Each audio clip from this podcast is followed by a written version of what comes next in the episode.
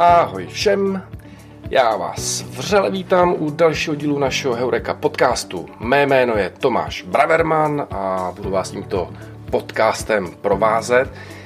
Pokud vás neprovázím podcastama, tak provázím Heureku vodami e-commerce. A když říkám Heureku, tak myslím Heureka Group, to znamená firmu, eh, která provozuje srovnávače cen ve střední a východní Evropě, konkrétně kromě Čech, to je ještě Slovensko, Maďarsko, Rumunsko, Bulharsko, Chorvatsko, Slovinsko, Srbsko a Bosna. Tak, Uh, už jste si určitě zvykli, že na začátku našeho podcastu uh, dávám takový krátký self-promíčko. Uh, dnešek nebude výjimkou, akorát většinou to je spíš, většinou je to spíš B2B self-promo, tentokrát uděláme B2C. Proč? No, protože Vánoce se blíží, kamenný svět, kamenný obchody máme zavřený ale dárky se nám nevyhnou, takže je potřeba je nakupovat. No a co jiného než právě Heureka je skvělým produktem, skvělou službou pro nakupování, ha, pro nakupování dárku. Tak na to nezapomeňte, koukněte na Heureku, vyhledávajte tam ty nejlepší nabídky, ty nejpopulárnější produkty. A plus máme taky na Heurece takového uh, vánočního rádce, Odkaz na ně najdete na homepage. No a v tom rádci vám vlastně dáváme tipy na kategorie. Můžete si tam hrozně jednoduše vyfiltrovat, pro koho ten dárek nakupujete. Nejdřív muž, žena, eh, dítě, věková kategorie samozřejmě, ale i eh, kolik peněz chcete za dárek utratit. No a eh, my vám tam ukazujeme ty nejvíc trendy a in kategorie, vybíráme je samozřejmě podle naší zkušeností, ale i podle dat, který máme, co se prodává, co se prodávalo loni a tak dál. Tak na to koukněte. Já myslím, že inspirace na dárky není nikdy dost, že? Víme, že nakupovat dárky je prostě pain in the ass a každá pomoc dobrá. Tak, to bylo self promíčko a teď už pojďme k dnešnímu hostovi. Mým dnešním hostem je Eh, člověk, který já hrozně obdivuju, je to člověk, který podle mě toho hrozně moc dokázal, ale zároveň si zachovává opravdu jako neuvěřitelnou pokoru a, a skromnost a za toho obdivu ještě víc. Eh, je to chirurg, břišní chirurg, ačkoliv předpokládám, že eh, vykuchat umí celkem ledacos. Zároveň je to dobrovolník, který jezdí na mise lékařů bez hranic, byl už na šesti misích, Eh, mimochodem z těch misí vždycky přinese, přiveze eh, knížku, eh, kde to popisuje, je to, je to neuvěřitelný čtení, velmi doporučuji, určitě, určitě si ty knížky přečtěte. No ale je to taky podnikatel. Založil vlastně už dva biznesy, jeden je B2B, jeden je B2C. Jmenují se Pro lékaře CZ a U lékaře CZ. U lékaře CZ je teda startup už jako dneska opravdu s neuvěřitelnou návštěvností. No a to je vlastně i důvod, proč jsem, jsem Tomáše pozval. Kromě toho teda, že ho mám hrozně rád, že, že vždycky mluví jako neuvěřitelně zajímavě. Jo, Tomáš, řekl jsem Tomáše, vy už určitě tušíte, o jaké jméno se jedná, protože samozřejmě je celkem známý. Není to nikdo jiný než Tomáš Šebek. Tak eh, Tome, já tě tady, já tě tady uh, vítám. Jsem strašně rád, že jsi tady. Moc si toho vážím, že jsi za mnou přišel. Ahoj. Ahoj. Prosím tě, já tady obvykle prostě mám trošku další úvod, uh, povídám nějaký self-promíčko, pak vlastně tě představím, nebo toho mého hosta představím, ale Eh, ty jsi hrozně busy, máš na mě jenom hroznou chviličku, tak já to pak dotočím. To znamená, nevíš, co o tobě řeknu, ale to nevadí, já o tobě samozřejmě budu mluvit jenom v tom nejlepším. Každopádně, prosím tě, jenom mi teda vysvětli, ty teda si sem odskočil, jak jsi mi psal, mezi kolonoskopiem a co ty vlastně dneska, dneska děláš? Já většinou v pondělí a jednou za 14 dní v úterý pracuji tady kousek od tebe v Paláci Karolín v zařízení, který se jmenuje MediEndo a tam vlastně děláme endoskopické vyšetření pacientů, to znamená koukáme se do horní části trávicí trubice a zejména potom do dolní části trávicí trubice. Viděl jsi tam dneska něco zajímavého? Viděl jsem tam spoustu zajímavých věcí, to vždycky to překvapí, že vlastně v tom řitním otvoru člověk vidí takové věci a samozřejmě to není jenom řiť, ale díváme se skoro do metru čtvrt uh, a prohlížíme celý tlustý střevo a vždycky je to zajímavý medicína, mě celoživotně strašně fascinuje, baví. Hmm, hmm. Já jsem teda na tom párkrát byl, tak je to teda zajímavé z toho druhého pohledu. To si nejsem úplně jistý, jestli pacienti vlastně, jako, ale nakonec samozřejmě z toho eh, vyšetření profitují a já tím kombinuju to, co dělám tady v Karlíně, plus to, co dělám na Františku jako chirurg a vlastně kombinuju dvě specializace dohromady a mě ty přesahy přes specializace hrozně baví. Že vlastně jsem celou dobu tím pacientu, tomu pacientovi takovým jako určitým průvodcem a ty role se tam nemění, jsem to furt já. Hm.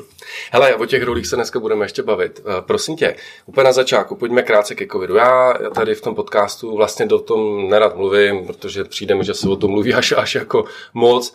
Uh, prostě, ale nedá mi to se tě na to nezeptat, protože, protože dneska je 27. úterý, ta situace jako není úplně dobrá a přijde mi, že prostě ta společnost česká jako je rozdělená na takový ty dva tábory. Jeden tábor, který to do velké míry bagatelizuje, že je ten tábor Romana Šmuclera, pak vlastně jako ten druhý tábor těch jako katastrofiků. Přijde mi, že jak ta situace jako nabírá na obrátkách, tak, tak ten tábor těch, co to bagatelizují, jako slábne a, a je čím dál tím eh, méně hlasitý. Eh, což eh, samozřejmě souvisí s těma číslama. Prosím tě, ty máš zkušenosti z mnoha misí lékařů bez hranic, zažil si to hrozně moc. Zkusme na to dát nějaký jako, jako, jako objektivní, jako, jako pragmatický náhled vlastně, co se děje, jak to vidíš. Hele, pragmaticky se na to dívali naše babičky, všeho s mírou. Já si myslím, že prostě střed je ta zlatá cesta a v tenhle moment ani jeden ten extrém není správně. Ten bagatelizující si dovedu představit, že v určitým čase, dneska samozřejmě historicky se na to koukáme trošku jinak, vznikal možná nějakou protiváhu proti tomu, tomu, tomu děsu. Eh, ten děs taky není v pořádku, protože tady se nejedná jen o naše fyzické zdraví, ale taky o fyzické, eh, psychické zdraví. A vlastně eh, i já se snažím jako lidi uklidňovat, pokud to jenom trošku možný je, samozřejmě s naprostým respektem k tomu, co se v tenhle moment děje. Já jsem zastáncem toho, že za každý situace by si člověk měl ponechat jaksi chladnou hlavu, nepropadat panice, a to znamená mít určitý pozitivní, proaktivní přístup. Pokud možno nedívat se na to, co je včera a dnes a nebejt reaktivní, ale hlavně se koukat na to, co bude zítra a za 14 dní a za měsíc a za rok. A to si myslím, že by mělo vlastně nakonec ty rozdělené tábory spojit, protože to je prostě naše společná budoucnost, tu si musíme odžít. Ehm, ty vády mezi jedním a druhým táborem já nevnímám moc eh, dobře. Myslím si, že bychom v tenhle moment měli jak si táhnout za jeden pro vás a když už jsou prostě nějaký nařízení platný, tak je respektujme a až to všechno pomine, tak si to můžeme debriefnout, můžeme ty politiky poslat do háje, zvolit si třeba jiný, eh, můžeme si vzájemně nafackovat, ale pojďme tohle nechat prostě a teď pojďme řešit ten fokus. A ten fokus je na to, aby jsme tu situaci zvládli. Takže všeho s mírou, eh, zlatá střední cesta, moc neděsit, ale mít to, mít to prostě eh, k tomu respekt. A jestli jenom úplně krátce podíváme do té budoucnosti, nejdřív do té úplně krátké budoucnosti, vlastně jak to bude vypadat z těch 14 dní, 3 týdny, kdy jako ty prognozy jsou takové, že prostě ty nemocnice budou přeplněný, že jo, ty letněny, co tady teď dělají. Někde jsem zaznamenal, myslím, že v DVTV se říkal, že nejsiš toho úplně příznivcem eh, těch letňán, že si spíš myslím, že by po vzoru vlastně těch misí nebo těch, eh, těch, eh, těch nemocnic na těch misích spíš se měli jako rozšiřovat ty samotné nemocnice nebo nějaký třeba stany nebo tak. Tak jenom jak, jak si myslíš, že prostě to bude vypadat za těch 14 dní, 3 týdny? Co si o to myslíš? Je potřeba říct, že jsem chirurg, ne epidemiolog, ani se nezabývám prediktivní matematikou, takže s velkým odstupem berte můj názor. Já si myslím, že ta situace bude horší, ale nemyslím si, že to bude Armagedon. Opřímně si myslím, že se to zvládne a čím více budou angažovat jednotliví lidi na pozicích vlastně těch jako jednotlivých individuálních lídrů, ten leadership se bude posouvat z té centralizace, kterou já osobně nemusím, na úroveň eh, třeba ředitelů nemocnic, eh, šéfů těch jednotlivých oddělení a dojde k té decentralizaci přirozený, protože to vždycky v každé krizi nakonec vlastně funguje nejlépe na té decentralizované lokální úrovni, tak si myslím, že to zvládneme. Já naprosto věřím všem svým kolegům zdravotníkům. Myslím, že lůžkový fond tady moc řešit nemusíme. Co řešíme, jsou personální kapacity a ty, když se dobře přeuspořádají, tak si myslím, že to zvládnutelný bude samozřejmě s nějakýma opatřeními, které teď postupně přitvrzují a mají svoje racio v krátkodobém horizontu, nikoli v dlouhodobém. Možná by měly být co nejradikálnější, aby potom jsme mohli co nejrychleji uvolnit uvolnit. Eh, proto nesouhlasím s těma nemocnicema, co vznikají prostě na zelený louce, protože to budou tam pobíhat zmatený lidi z různých týmů, který než se sehrajou, bude to dlouho trvat. To všechno už dávno funguje v síti zcela běžně fungujících nemocnic v České republice. Máme skvělé zdravotnictví. Já si myslím, že vlastně posilovat ty kapacity, ať personální nebo lůžkový, je potřeba hlavně na úrovni těch nemocnic. Hmm, hmm. Ale uvidíme, za tři neděle mě třeba všichni pošlou do háje, jsem zase říkal úplnou kravinu. No. No a OK, a když koukneme malinko dál, prostě já nevím, prosinec, že leden, únor, tak jako je jasný, že vakcína prostě přijde, vyřeší to. Otázka je, kdy někdo říká jako eh, jaro, někdo, pak jsem zaznamenal nějakého hlavního epidemiologa VHO, že to bude spíš jako eh, vlastně léto, ten moment, kdy se to natolik jako rozšíří do toho světa a ta vakcína vlastně zabere a vytvoří se ta nějaká ta komunitní imunita, že jo, tak vlastně co ty další měsíce, jako to je, jako že teď jsme doma, tak to je celkem jasně, ale teda upřímně děsí mě prostě ten, ten pohled na ty, na ty další měsíce do toho jara. No hele, vakcína tady pořád ještě není, sice jako všichni věříme, že bude jasný, že v budoucnosti jako nějaká bude. Pak je otázka, jak rychle se stačí eh, vlastně ta eh, populace očkovat. Eh, já osobně si myslím, že koronavirus tady s náma bude jako léta. Upřímně si myslím, že přijde další vlna, třetí. Já doufám, že do těch už budeme vstupovat naprosto poučení a zvládneme ji s přehledem. Bude to možná ta nejnižší, možná si ji skoro ani nevšimneme, ale bude to chviličku trvat.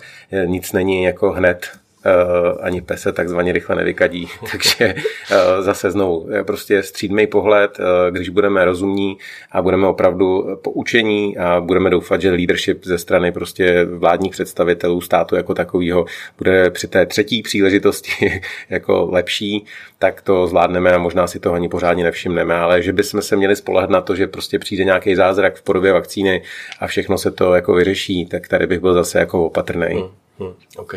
Hele, a úplně poslední otázka uh, o covidu. Uh, uh, já jsem tady měl Tomáše Vyhnálka z Člověka v tísni, jsme se o tom bavili, bylo to někdy, myslím, že na začátku léta, jestli si dobře pamatuju, a vlastně jsme se bavili o tom, jako co COVID znamená v takových těch místech, těch rozvojech, těch jako průserových, těch různých stanů, stanových uprchlických táborů a to vlastně říkal, no hele, tam je to jako problém číslo jako 10. Jo. Tam jako na, na průjmy tam e, umře ročně, a teď řekl nějaký šílený číslo, už si to nepamatuju.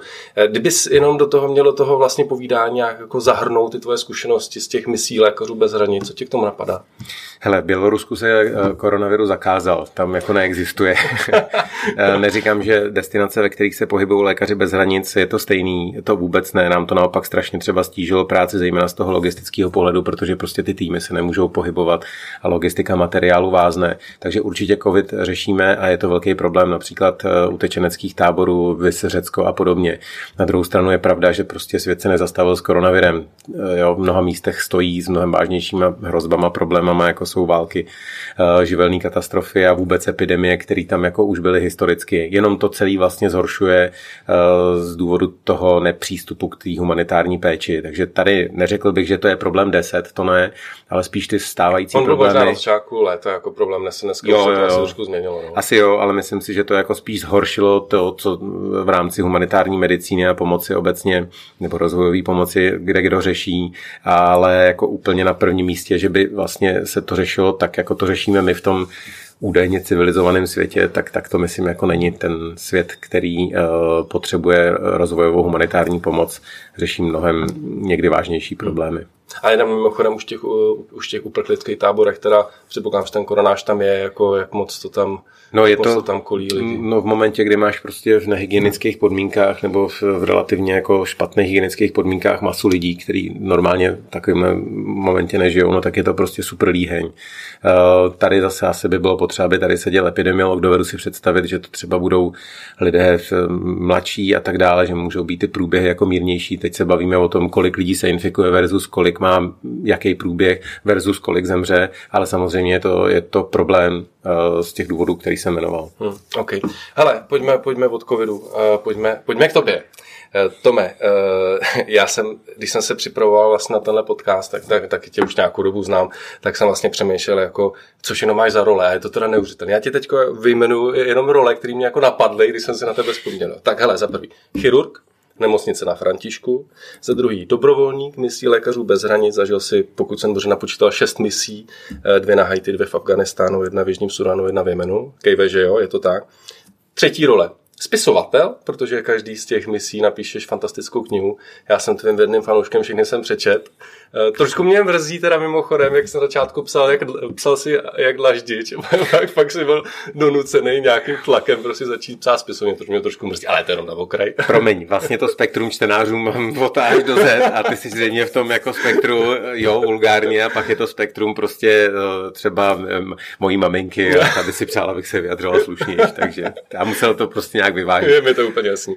Tak eh, to, bylo, to byla třetí role, čtvrtá role influencer vlastně, jo. Uh, nevím, jestli záměrně nebo nezáměrně, ale dneska jsi velký influencer. Hodně často mluvíš, lidi na tebe dají. opravil podle Karla Kováře, jsem pouze mikroinfluencer. No tak počkej. Maximálně mikroinfluencer. To nejsi, ne, počkej, to nejsi mikroinfluencer a v tomhle se vyznám, protože jsme nedávno, že jo, vstoupili do testu. To mikroinfluencer je spíš jako nějaký řidič, ty seš, ty seš prostě influencer. Když to říkáš, ty jsi odborník, já prostě... Ne, ale jenom tak na Facebooku máš 21 tisíc sledujících, cokoliv tam poustneš, tak ty reakce jsou jako šlený. Takže influencer prostě seš, mikro, makro, to je jedno, seš influencer, to je za čtvrtý. Za pátý seš podnikatel, o tom se ještě dneska budeme dozbavit. A za šestý seš samozřejmě manžel a mimochodem táta čtyř dětí, což je teda neuvěřitelný. Hele, tak mi teda nejdřív řekni, kdy spíš?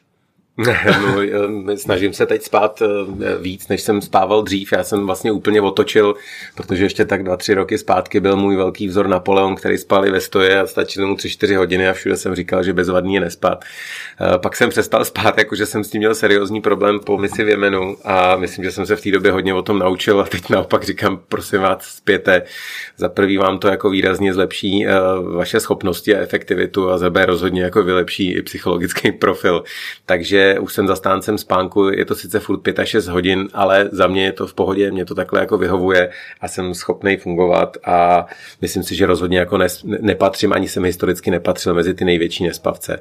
Eh, když dneska řekne někdo ve vládě, že eh, pracuje 18 hodin a pak spí třeba 3, tak si říkám, no tak tomu možná bude odpovídat ta kvalita odvedení práce. Protože já to teď můžu říct, no. jako nemyslím si, že bych byl nějak zvlášť výkonný po tom, co jsem spal 3-4 hodiny. No, no. Ale teda eh, posluchačům doporučuji si přečíst pár tvých knížek z misí, kde teda o tom mluvíš, protože tam jsou zase ty situace jako extrémní a, a tam kolikrát povídáš o tom, jak, jak týden žiješ jenom prostě v rámci těch mikrospánků desetiminutových a to teda musí být mazec. Ne? Jo, ale je to krátkodobý, hmm. to si člověk může lajstnout v životě. Si myslím, že ale dlouhodobě prostě spánková deprivace přináší fakt spoustu psychických a nakonec i fyzických eh, problémů. To vás opravdu může bezpečně jako eh, přinést do náruče lékařů a nejen psychiatrů, ale prostě kardiologů, diabetologů a tak dále. Takže rozhodně jsem zastáncem zdravého spánku. No, no, 5-6 hodin kamaráde, to nevím, teda úplně jsem byl pochválený. Ale je to na hranici, řekněme těch 6 je na hranici, na spodní no. hranici toho optima. Takže dobrý, já tam, já tam teď jsem a okay. jako hlásám to všem, to doporučuji. OK. Uh, ale hele, když se vrátím k těm rolím, uh, jako uměl by si vlastně jako říct, jak se v těch rolích cítíš, nebo měl by se možná jak jako seřadit, nebo jak se vlastně jako, jak, jak ty role vlastně vnímáš? No ale já to určitě nemám izolovaně, ono to takhle vypadá jako bombastické. Já si myslím, že jsem naprosto průměrný občan dělající naprosto průměrné věci. Eh, mám spoustu vzorů lidí, kteří zvládají prostě násobky toho. Vždycky si říkám, jak je to možné, jak to dělají, jak chci se to od nich naučit. Za mě to je vlastně proplouvání a všechno to spojuje jedna, jako jedna linka dohromady. Já vlastně nedělám celý život nic jiného, myslím pracovně, než to, že někde prostě medicínu trošku propojuju s technologiemi. A eh, jednou je to víc medicína, jednou jsou to víc technologie a k tomu tomu se fakt pak nabalují ty věci a prostě omylem člověk něco napíše a ono se to omylem líbí. Omylem člověk se stane influencerem, to nebyla moje intence, ale prostě lidem se to líbí a mám celoživotní misi popularizovat medicínu. Chtěl by být jako pan Grigar ve fyzice, nikdy nebudu, ale prostě rád bych lidem ukázal, co se děje za tím naším třeba chirurgickým ponkem eh, na tom operačním sále, kam není normální přístup. Takže za mě to je vlastně jako, jako přirozený proplouvání, že v každý jeden moment se bavím trošku něčím jiným, což neznamená, že bych jako měl tendenci být povrchní. Na druhou stranu musím jako si v klidu přiznat, že super specialista určitě nejsem. Jo? Člověk, který by byl zaměřený extrémně do hloubky, to ne. Já se spíš snažím spojovat třeba dvě, tři expertízy dohromady někde na té horizontální hladině. Takže za mě to za A není nic jako bez velikýho, to si myslím, že jsem jako dávno nic jako pořádně nedokázal a, za B e, jsou to prostě věci, které spolu v podstatě souvisí a klidně by se dali jako schrnout do jedné jediné věci. Ale já jsem jako trošku tušil, že, že takhle odpovíš, ale stejně to nedá, jo. Když, dobře, tak přímo čaři, jo. Když dám vedle sebe podnikatel, chirurg a influencer, kde se cítíš nejlíp? Co tě baví nejvíc? No ale úplně nejvíc mě baví ta medicína. Prostě kdyby mi urazily ručičky a už jsem nemohl dělat chirurgii, tak asi budu nešťastný. To je vlastně takový jakoby červená nit veškerého mýho snažení, protože podnikáním ta medicína prochází a influencerství, když o něm teda takhle mluvíš vznešeně, tak prostě moje bláboly na Facebooku v podstatě jsou taky jako eh, jejich středobodem je medicína a dění kolem eh, medicíny, takže eh, je to prostě pracovně jednoznačně medicína, v tom jsem nejradši nemůžu se vlastně dočkat toho momentu, kdy jsem sám se sebou s tím týmem na operačním sále a začíná to vlastně velký divadlo a kromě lítání je tohle jediný pro mě okamžik. To jsem zapomněl, letec, sedmá, sedmá role. kromě lítání je tohle jediný moment, kdy jsem teď a tady to je prostě jako fakt vlastně de facto, dá se říct, relax se vším všudy, že to je občas stresující a že tam je třeba nějaká míra odpovědnosti a tak dále, že se ne úplně všechno vždycky daří, tak je to prostě jeden ze dvou momentů teď a tady. Nepočítám-li rodinu, kde se snažím být prostě s dětma opravdu jako teď a tady jsem tam pro ně a nenechat se otravovat věcma kolem. Umíš tohle mimochodem? Já myslím, že jsem se to časem naučil, kromě toho, že zahazuju telefon, prostě když jsem s dětma, dávám si ho pryč, eh, tak se snažím i oprostit, vyčistit si tu kebuli hmm. předtím, než se začnu bavit, ať už s těma velkýma dospělýma nebo s těma mrňouskama, abych se prostě vyladil na jejich vlnu a když třeba toho času je někdy méně v mém životě, tak aby aspoň uh, ta kvalita byla co nejlepší. Hmm. To až si poslechne tenhle podcast moje manželka, tak teda na mě naskočí v rámci toho odhazování telefonu. tak ti pěkně no. děkuju. Moje na mě možná taky naskočí, že si zase říkal nějaký kraviny tamhle v nějakém podcastu a tady kážeš vodu. tak. Mi to jasný. Um, OK, mimochodem jenom taková odbočka, jak, jak vlastně jsem si vzpomněl ten Facebook, tak, eh, tak doporučuji teda všem posluchačům tě začít na Facebooku sledovat, protože ty tam dáváš teda neuvěřitelně. Mně přijde jako, že ta, že ta příroda, ta, ta, ta příroda, která stvořila lidské tělo, je teda jako umělec vlastně. Tam dáváš neuvěřitelné fotky vlastně toho, co na tom chirurgickém sále najdeš. Fotíš to a dáváš to tam a to jsou teda neuvěřitelné věci. No eh, hele, přírodu strašně obdivuju. Já si vlastně myslím, že my jako doktoři jsme takový jako přicmrdávači, ale to zásadní za nás řeší matka příroda a je strašně fajn to tělo vlastně vidět. Já se snažím zprostředkovaně jako očima chirurga, specialisty ukazovat ty nejzajímavější momenty a malinko k tomu přidávám i to, aby to bylo stravitelné. To znamená, s tou fotkou si trošku pohraju, dám tam nějaký příběh, aby to prostě člověka nevyděsilo. A mám strašnou radost, že to vlastně ty lidi baví.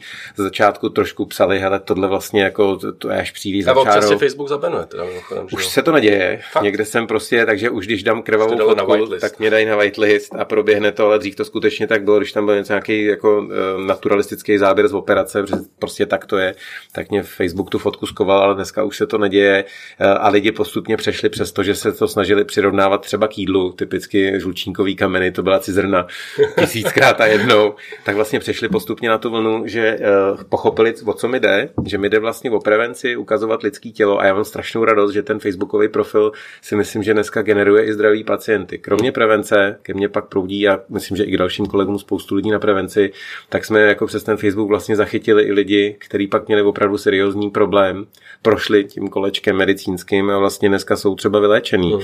A to si myslím, že jako to je super. Uh, Používáš ještě jiný socky mimochodem? Začal jsem. Já jsem jako, hele, ten Facebook, můj syn, že jo, který dneska prostě um, těm věcem rozumí strašně dobře a mimochodem pracuje u nás ve firmě na pozici toho marketingového guru, tak říkal, teď jako Facebook je mrtvý, jako musíš jiný platformy. Takže Instač za mě řeší on, většinou překopírováním. Tam šla ta komunita strašně jako nahoru bez jakýhokoliv mýho přispění a já jsem se postupně začal připojovat jakoby do Twitteru. Já jsem si vždycky říkal, hele, nikdy nebudu chtít být jako angažovaný politicky, a um, teď ta situace mi připadá, že ne angažovanost politická, ale spíš společenská. Měl jsem potřebu se k tomu vyjádřit a ten, ten Twitter je vlastně na to, ale tam to je mrňavý, tam prostě to teprve jako objevuju. Hmm. Přiznám se, že to teda jako zvládat potom ty, ty sociální sítě v té normální práci. Je to jako bobna, je to velká boblina, na druhou stranu je to dneska zcela běžný nástroj komunikace, protože sleduju extrémně zajímavý lidi uh, a jejich názory, tak vlastně pro mě je to někdy mnohem lepší, než otevřít noviny. Hmm, hmm. OK, tak začnu sledovat na, na Twitteru, to jsem ani nevěděl. Uh, good. Uh, Tome, jak jsi vlastně o sobě povídal, tak jsem si úplně vzpomněl na jednu story, kterou jsme, kterou jsme říkal. Eh, o tom, jak se brutálně vyboural na kole a pak si zlobil. je to jako neuvěřitelná story, já si to nepamatuju. Můžeš to jenom ve zkratce, ve zkratce říct posluchačům, že to, to bylo prostě neuvěřitelná storka. Zkusím heslovitě. Konec, eh, začátek prázdnin a teď už si nepamatuju, jestli 16 nebo 17. Eh, já jsem byl v tréninku, chtěl jsem si splnit železného muže. Já jsem udělal jako půl železňáka v do... Osmárov role, sportovec.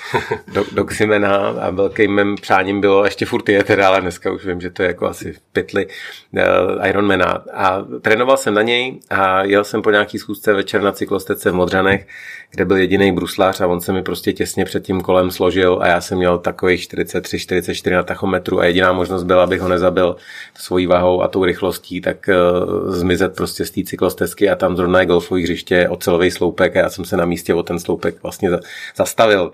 Nešlo to na hlavu, takže hlava dobrý, ale rozpůlil jsem si hrudník, natrhl plíci, kousek trošku játra, uh, utrhl lopatku, spoustu takových jako věcí, uh, tak jsem tak ležel na zemi, přišla nějaká sestřička, která se tam objevila, eh, říkala, co jsem, co dělám, tak jsem říkal doktor, tak řekla, s váma už se dál nebavím, rovnou volám záchranku a jsem říkal, moment, probíhá diagnostika, nechte mě ležet, já si v klidu spočítám všechny žebra, pak vám řeknu, co budeme dělat. Eh, nakonec jsme odvolali tu leteckou, přijela obyčejná, ty jsem překecal, aby se mnou jeli těch 40 max a že aby moc nehoupali a aby mi nedávali analgetika, že chci vědět, jaká bude prostě diagnóza, než eh, budu oblbej. Tam byl takový vystrašený záchranář, tehdy tam myslím, že nebyl doktor. Přijeli jsme na CT, eh, pozitivní na triáž do traumacentra, nejvyšší vlastně pracoviště Vinohrady, tam sedí rengeno, anesteziolog, dívá se na CT, dívá se na mě, říká, vy máte nádor na těch plicích. A říkám, cože? Já jsem se teď rozbil na kole. A říká, tak ne, tak a byl jste někde v zahraničí? A říkám, no, byl jsem. A teď jsem mu řekl, tak máte tuberkulózu. říkám, moment, jsem se teď rozbil na kole, rozumíte? Počkáme na rengenoložku. Rengenoložka to popsala jenom jako v uvozovkách natrženou plíci, eh, rozpolcený hrudník a tak dále. Celkem to bylo nějakých 17 zlomenin. No a mě čekala vlastně noc na tom lůžku, na tom jipu, kde jsem nemohl dělat nic jiného, než hejbat levou rukou pořádně. A to strašlivý trauma, že najednou člověk je úplně nemohoucí, spolehle se, může se spolehnout vlastně na to dalšího člověka vedle sebe. V noci se strák, chlap, takže dobrý, vyčural jsem se jako se studem, ale vyčural a pak mi došlo, že ráno prostě přijde nádherná sestra a já budu chtít kadit. a to byl ten důvod, proč jsem požádal o negativní revers, který mi dali pouze proti tomu, že se postavím na vlastní nohy a budu schopný udělat krok, že jinak mě z toho lůžka nepustí, protože mi slíbili v operace a další intenzivní péče. Já jsem ten krok fakt udělal, pak jsem jich udělal 20, aby jsem se odšoural do auta, který přistavila moje žena. Ta si mě odvezla domů, já vylez na půdu, jsem řekl, nebudu prostě obtěžovat, přineste mi tam občas jídlo, nějaký kastrol, do kterého se vymočím, nechte mě tam týden, to bude to bude v pohodě. Zraněný zvíře prostě. Druhý den jsem šel posekat zahradu, protože jsem zjistil, že pověsit se na sekačku je v pohodě, že ty ruce, ten hrudník si můžu zafixovat. Za týden jsem byl v bazénu v Podolí, furt ještě jsem měl ty zlomeniny, ale vlastně nic jsem nefixoval. Říkal jsem si, hele, furt to hlásám, tak si to teď vyzkoušíš na vlastní kůži. Když jsem plaval, tak jsem pod hladinou cítil, jak to kliká, jak ty, všechno to, no a ono se to zahojilo. Já mám sice deformaci klíčku a určitě i těch žeber, ale za dva měsíce jsem byl fit a znovu v plném tréninku na toho Ironmana. A přišel poslední den jako prázdním a já jsem předjížděl zleva nákladák na červený u Karlova mostu a nevšiml jsem si při tom předjíždění, jak jsem se snažil prostě mezi něj a ty dva oblouky, co tam jsou vměstnat, že tam jsou koleje. Takže jsem jako zajel předním kolem do těch kolejí a zhruba polovinu těch věcí, co se už zahojila, tak jsem si zlomil znovu. Tehdy jsem se ale rozhodl, že už to nebudu nějak řešit.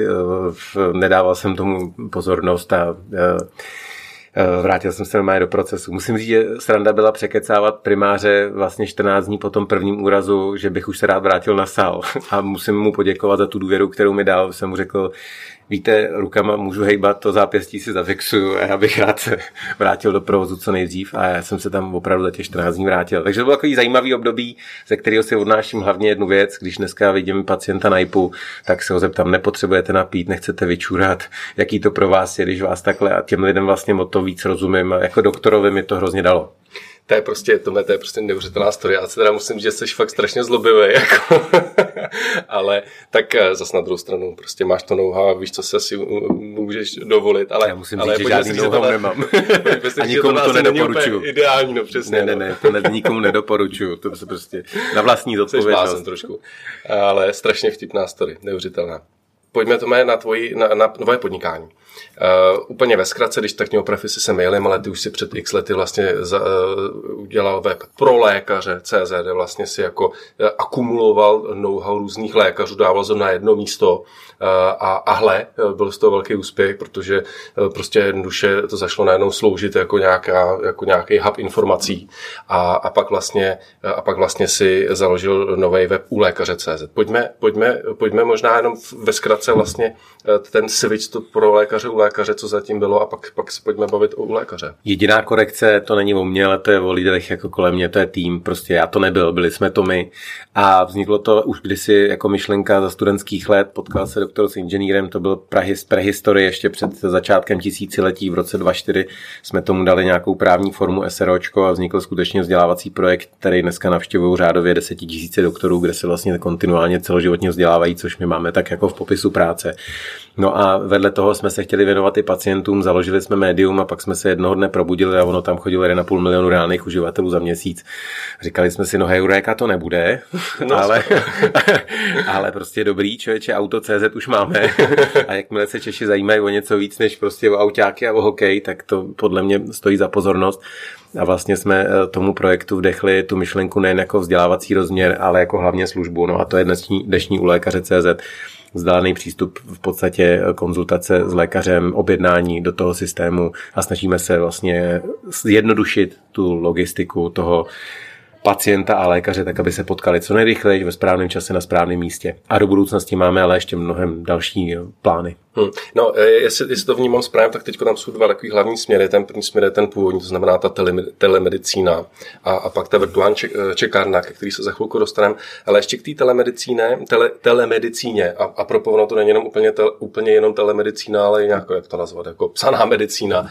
E, to mně přijde super. Mimochodem, já to docela rád používám, protože pro lidi jako jsem já, to znamená líný hypochondry, kdy na sebe vidím jakýkoliv problém, ale samozřejmě s tím nechci nikam jít, tak je to vlastně super super simple, prostě si to nafotit, poslat vám to a vlastně získat hnedka jako expertní názory různých, různých e, doktorů. Takhle, takhle to vlastně funguje, ne? Přesně tak, kopírujeme to mm, offlineový zdravotnictví ve třech krocích. Praktický lékař jako rozdělovník, specialista, když už je nějaká pracovní analýza, diagnoza, řekněme, tak potvrdí a pracuje dál a v případě, že je potřeba fyzická péče, tak vlastně třetí krok objednání. To je ta za nás telemedicína. Telemedicína je strašně široký pojem. My se vlastně snažíme o ten takzvaný distanční přístup k lékaři, a za nás vlastně je to jenom prostředník. My se snažíme nejdřív switchnout veřejnost, a, ale i tu odbornou veřejnost, aby začali takhle spolu komunikovat, což jako mm, koronavirus významně podpořil.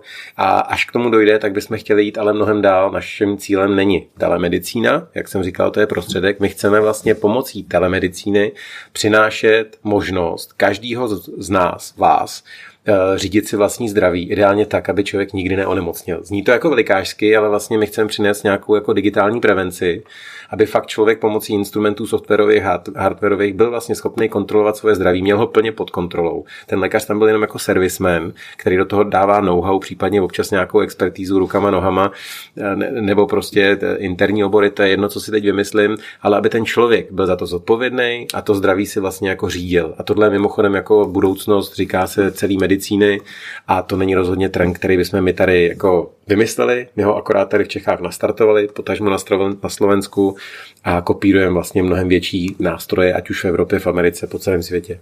OK, a když, když bychom se měli dostat víc jako k té biznesové rovině toho, tak vlastně jak dneska jako biznesově ten, ten web funguje? Eh, původně jsme mysleli, že si splníme se na z B2B, který jsme vlastně dělali celou dobu v matce, přijdeme na B2C. Za nás taková prostě, jako říkali jsme si, chceme být další úspěšný e-commerce projekt. Eh, no a pak jsme zjistili, že jako sice jsme hitnuli úplně všechny očekávání v tom, kolik je Čech osob, eh, ochoten vlastně za to zdraví zaplatit, ale ta služba je dotovaná. Když řeknu, že 200 korun stojí ten nejrychlejší odpověď reakce v tenhle ten moment 199 a náklad na tu službu je někde jako 3x, 4 čtyřikrát vyšší. No tak... možná jenom vysvětlit, to znamená, já jako někdo, Ty jako chci... Tomáš se chceš na něco zeptat, položíš otázku, přijde nám, my zpracujeme a teď v těch třech krocích vlastně náklad na tu službu je zhruba třikrát, čtyřikrát vyšší, než je vlastně to, co ty zaplatíš v tom B2C segmentu. Takže to musíme dotovat. A to začalo tím, že jsme přitáhli investory a teď už vlastně jsme v černých, protože jsme zjistili, že se zase vracíme zpátky do B2B, ale že to je hrozně fajn, že ty firmy vlastně, to není otázka toho, že nás jako um, jaksi um, saturujou penězma, ale oni s námi nastoupili na tu společenskou rovinu toho problému a to nás baví. My máme společenskou misi, že chceme vlastně eh, jaksi narovnat ten vztah mezi pacientem a lékařem a spíš jakoby tu váhu a odpovědnost přenést na toho pacienta, ale dát mu nástroje, aby si mohl to zdraví řídit. Ty firmy to perfektně pochopily. Jako to nechápe podle mě nikdo na ministerstvu zdravotnictví a koncepce se tady tvoří 20 let a vláda nemá žádnou velkou vizi, tak ty firmy mají vizi. Oni chtějí zdraví zaměstnance, oni chtějí prostě, aby ty lidi pracovali, aby byli. Je to mnohem víc, než můžeš dát formou, v, v nevím, voucher do fítka, stravenek a tak dále. Dáš prostě zdraví a ty firmy vlastně takhle podporují zaměstnance. No a nám se podařily obrovský úspěchy ve smyslu, že s náma spolupracuje dneska Čes, Škoda Auto, Česká spořitelna. Je to zhruba dneska víc jak 100 tisíc zaměstnanců za skoro krátký období, jako je rok. A ta, ta křivka je exponenciálně, takže prostě tam je obrovský potenciál a... Exponenciální křivku dneska všichni už znají. No, dneska si to všichni dovedou představit. Já musím říct, že exponenciální křivka naše je poněkud e, ploší než ta koronavirová. tak... ale ale je, je, fantastická, nám to dává sílu e, vlastně vyvíjet e, na vlastní triko, být biznisově v černých číslech, mít pa, fantastický partnery a vlastně společensky penetrovat tu populaci mnohem rychleji, protože vlastně to, co jsme hlásali do teďka izolovaně, tak spolu s náma začíná hlásat vlastně každá jedna firma, která s náma spolupracuje pracuje. Dneska 70, co já vím, za tři roky 700. Eh, je to, je 70 to, firm, jo. 70 firm teď, za tři roky říkám zhruba 100 tisíc zaměstnanců plus minus, eh, za tři roky to fakt může být já nevím, tisícovka firm a to je prostě perfektní. To je jako, vlastně vznikají ambasádoři na úrovni B2B pro zdraví zaměstnanců, jinými slovy zdraví lidí. A my se vlastně tudy vracíme zpátky do toho B2C, takže za nás jako úplně perfektně naplněná ta vize mise v té společenské rovině, no a investoři samozřejmě jásají, že už jako i v té biznisové. Hele, takže jestli to chápu správně, tak ten jeden revenue stream nebo business stream je B2C, to znamená, jako Tomáš Braverman jdu na váš web a položím tam dotaz za, za dvě stovky, když to zjednoduším. A druhá, ta v tuhle chvíli významnější, významnější revenue stream jsou firmy, které vlastně tuhle službu poskytují pro své zaměstnance. Přesně tak. A my bychom samozřejmě se chtěli do toho B2C, do kterého reinvestujeme, jako vrátit a udělat to prostě, naškálovat to, jak se říká, co nejvíc, co to jde. Nicméně i při provozu dneska máme třeba 3-4 tisíce dotazů měsíčně, i kdybychom měli nějakých 15-20 a to bychom se dostali na evropskou špičku měsíčně, tak si myslím, že pořád v té relativně malé republice museli bychom se jako dívat víc do regionu. A my tu chuť máme, ale zase na druhou stranu jsme skromní, jsme jako řádní hospodáři a nechceme, aby se nám to urvalo, takže se nám to rozpadne pod rukama. Hmm, hmm. No a ještě eh, k nějakým číslům, to znamená, kolik vlastně máte lidí ve firmě? Eh, v tenhle ten moment, teď jsem to počítal eh, pro EY, je to 40 lidí vlastně pracujících jakoby naplno, eh, nicméně klinika má dneska skoro 350 lékařů, 70 praktických zbytek jsou specialisté a pak je to ještě docela velká redakce, která čítá nějakých 50 lidí a plus minus takový různý satelity. Takže jako nedovedu to spočítat v těch částečných úvazkách, nebo někdy mi to přijde, že to je trošku jako i dobrovolničení. Nám se normálně hlásí lidi, jako, ale to ještě před koronavirem, že jako eh, pracují někde v korporaci, ale že tohle jim přijde tak strašně sexy, že nám jako dají svůj jako eh, volný čas, to nám přijde jako výjimečná odměna, vlastně ten tým to neuvěřitelně eh, motivuje. Ale zpátky to, co dovedu spočítat s kolegama, tak to je těch 40 lidí naplno. Hmm který vlastně dělají tak každý za dva, za tři lidi, no. Tak už to tak bývá ve startupech. Ale s tím dobrovolničením vlastně jako já to chápu a jestli, jestli jsem to správně zachytil, tak vlastně, tak vlastně vypadalo i vaše poslední investiční kolo, eh, kdy eh, vás zainvestovali lidi typu Martin Rozhoň, ani ne tak, protože by v tom viděli nějaký biznisově velký, velkou success story a unicorna, ale prostě protože jim záleží na tom, kam ty peníze dají a v tomhle vidějí nějaký vyšší, eh, vyšší přesah. Je to tak, To je vynikající, protože vlastně v těch našich investorech máme jako další spolupracovníky. Jo, kluci do toho dávají neustále neuvěřitelnou vlastně energii, eh, původně 7, dnes 8 eh, mm, lidí, většinou jsou to pánové, já bych si hrozně přál, aby tam prostě už zavěsila nějaká dáma. Eh, a tohle je hrozně fajn, ale myslím si, že jsme je začali překvapovat nakonec i v tom biznise. Já jako founder ex-CEO doufám, že my tím unicornem jako budeme, jo, ale mně se líbí, že už jsme přesvědčili v této fázi, že tohle je fajn, že prostě já osobně věřím, že revitalizace kdybych byl mírnější a revoluce, kdybych byl drsnej v tom zdravotnictví, nepřijde ze zhora nějakýma nesmyslnýma restrikcemi, příkazama a tak dále. Ale ty lidi si to postaví sami a teď myslím ne všeobecný lid, ale kombinace pacient-lékař. Ty si to nejdřív udělají tak, jak chtějí a podle toho se napíše ten systém. A to je za mě jako super cesta. A takhle to přesně vzniká v e-commerce, takže nevím, proč by to takhle nemohlo vzniknout v té medicíně. Jestli jsem idealista, ukáže čas, ale pokud nejsem, tak jsem za prvý vlastně s kolegama objevil skvělý způsob, jak to zdravotnictví postavit na nohy, nebo mu aspoň trošku pomoct. A za B, tam je ten unicorn. takže jestli tě, jestli tě chápu správně, tak pro tebe ta hlavní motivace je, je prostě eh, tady eh, změnit vlastně to, jakým způsobem se lidi starají o své zdraví a, a, a vidíš tam prostě ten vyšší společenský přesah, ale pokud, pokud do toho se ti jako finančně bude dařit a bude z toho ten unicorn, tak se zlobit nebudeš. Vůbec. Takhle by mi to přišlo jako ideální. ideální Mám rád ideální plány a mezi tím je těch tisíc fakapů, který si musíš na každodenní bázi odžít, ale to se prostě musí přetrpět a já věřím, že ten úspěch tam nakonec bude. A kdy to přijde? No, tohle je velká otázka. Jako já bych si přál, my jsme si mysleli, že před koronavirem to bude jako hodně v budoucnu. Teď se nám to samozřejmě jako potencuje, telemedicína se skloňuje ve všech pádech, začínají se o to vlastně dneska zajímat i státní agentury a ty, kteří vlastně o to nikdy zájem neměli. Nakonec i samotní lékaři, kteří dneska vlastně distanční medicínu berou jako zcela racionální nástroj a ještě půl roku zpátky jako hlásali, že neexistuje nic než tuška papíra, fyzický kontakt s pacientem, takže to nám jako nesmírně pomáhá. Eh, kdy to bude, nedovedu říct, to, že budeme mít eh, ve blízké době, ve velmi blízké době už jako komplexní systém prevence a vlastně nakoupený proto ty velké firmy, které se stávají jakoby hlásnou troubou celého tohohle systému, to je vlastně za rohem. Eh, kdy bude ten unicorn? To nevím, ale mrkni třeba na kluky z pilulky. jo, oni mají jako v něčem, jsou možná radikálnější, eh, mají trošku podobnou misi. Lehoulince i sami kasovi to říkají, jednodušší biznis eh, v té farmáci a v tom, co dělají. My to máme trochu složitější, ale oni ho pomalu hitli, jsou na burze a mají fantastické jako úspěchy, tak já si myslím, že se musíme od nich a od dalších učit a že nás to potká taky, pokud vytrváme. Hmm, prosím tě, eh, ty jsi to jako tak eh, skoro až uzavřel, že mám, eh, a vím, že pospícháš, ale ještě promiň, ještě, ještě se tě zeptám na poslední věc a to je vlastně ta virtuální čekárna, že při první vlně na jaře si s tím byl hodně v médiích. Vlastně přišlo mě, opravdu si se mailím, ale přišlo mě, že jste to vlastně vytvořili velmi narychlo, právě abyste jako pomohli eh, těm lidem eh, řešit, řešit tu aktuální eh, prostě problémy v tom, že by se nemělo prostě čekat v čekárnách. Pověz jenom o té virtuální čekárně, co to vlastně, jaký to má úspěch, neúspěch. Zároveň zaznamenal jsem, že se o to zajímal stát, tak vlastně jak to teď vypadá.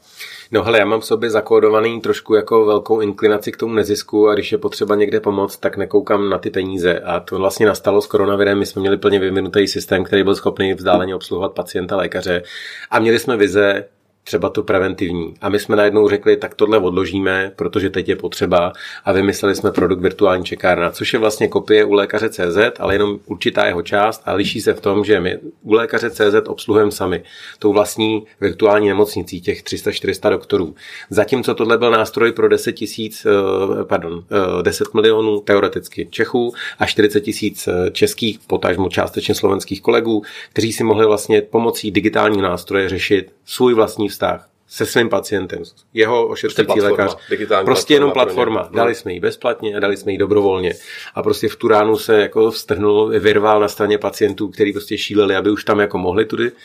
A na druhou stranu e, určitý konzervativní přístup lékařů. Já už to teď hodnotit nebudu, protože jsme si to vytrpěli, prostě nebylo to úplně jako jednoduchý. E, každopádně druhá koronavirová vlna ukázala zájem pojišťoven, zájem státu a nakonec i zájem těch samotných lékařů, kteří dneska běžně telemedicínu využívají a už dávno jsou pase, všechny ty e, velký prohlášení, jak to prostě nejde, najednou to všechno jde. Je to úplně stejný jak e-recept, jo? to bylo všechno na prd a najednou prostě, kdo nemá e-recept, tak jako by nebyl.